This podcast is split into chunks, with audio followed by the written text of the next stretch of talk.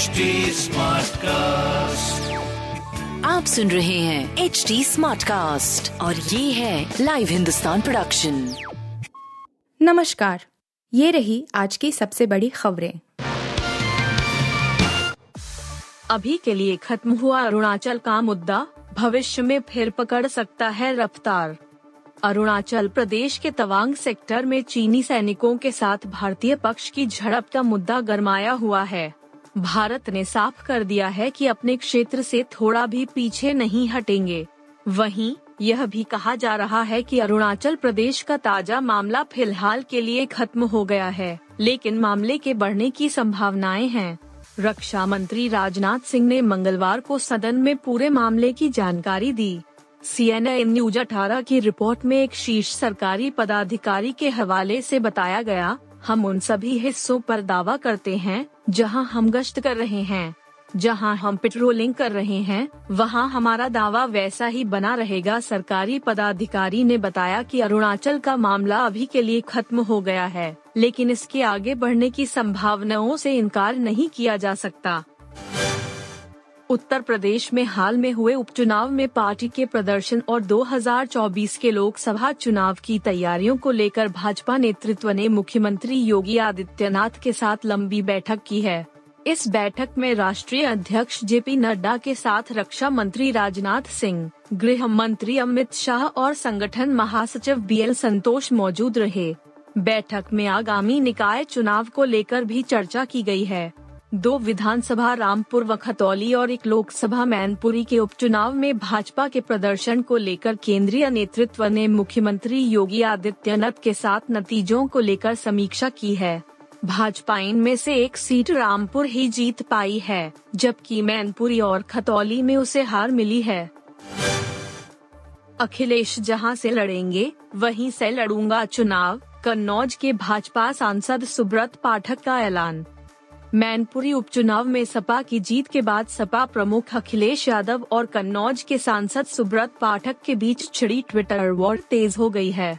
सुब्रत पाठक ने अखिलेश यादव पर सपा शासन के दौरान कन्नौज की उपेक्षा का आरोप लगाते हुए आमने सामने चुनाव लड़ने की चुनौती दी है।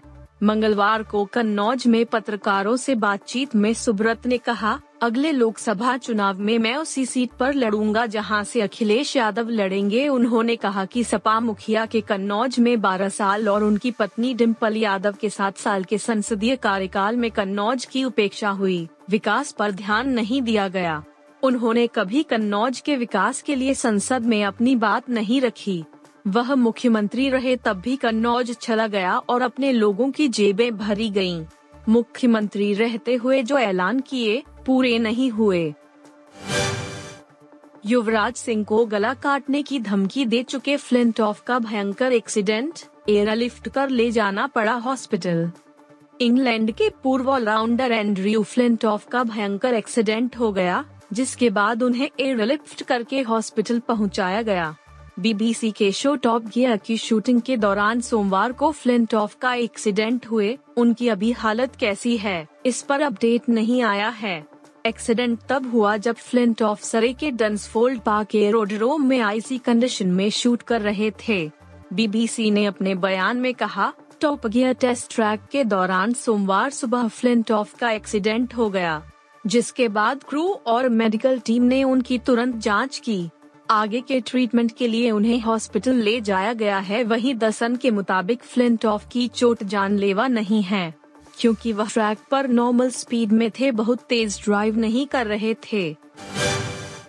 Box office Drishyam two apostrophe के बाद ठंडा पड़ा बॉलीवुड जाने सलाम वैंकी से मारिच तक का कलेक्शन साल 2022 बॉलीवुड के लिए कुछ खास नहीं रहा है। इस साल बेहद चुनिंदा हिंदी फ़िल्मों ने बॉक्स ऑफ़िस पर अच्छा कलेक्शन किया है, जबकि बाकी फ़िल्में काफ़ी सुस्त साबित हुई हैं।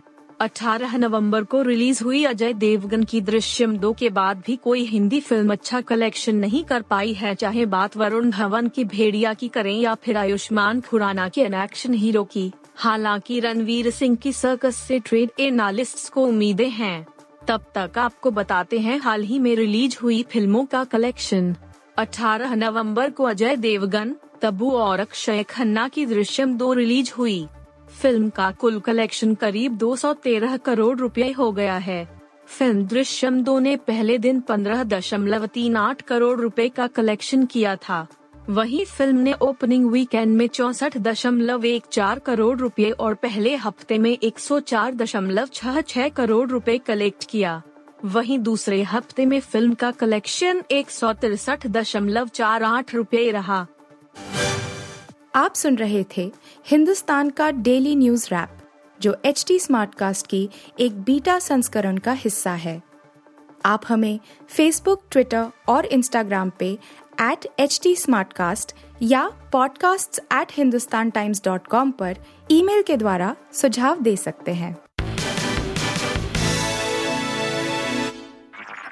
आप सुन रहे हैं एच डी स्मार्ट कास्ट और ये था live Hindustan production smart cast